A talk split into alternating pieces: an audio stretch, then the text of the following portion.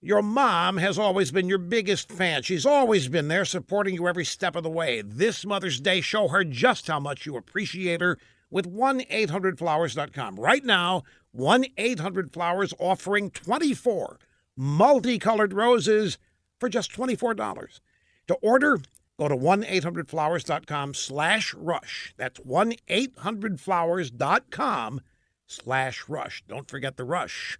That's what makes the magic happen. Back on April 19th, the California Highway Patrol arrested a homeless guy after a break in. The homeless guy broke into and then broke out of the governor's mansion in Sacramento. Guy's name's Stephen Seeley, and he now lives at the Sacramento County Jail.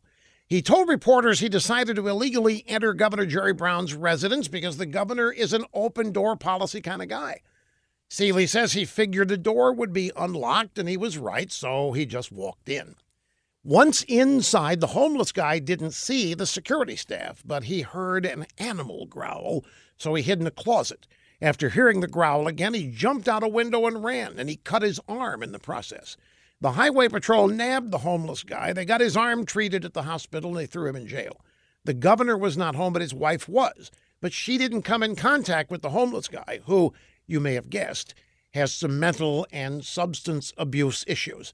Despite that, Mr. Seeley was sane enough to prove his point. Governor Brown really is an open borders kind of guy. He doesn't care, it seems.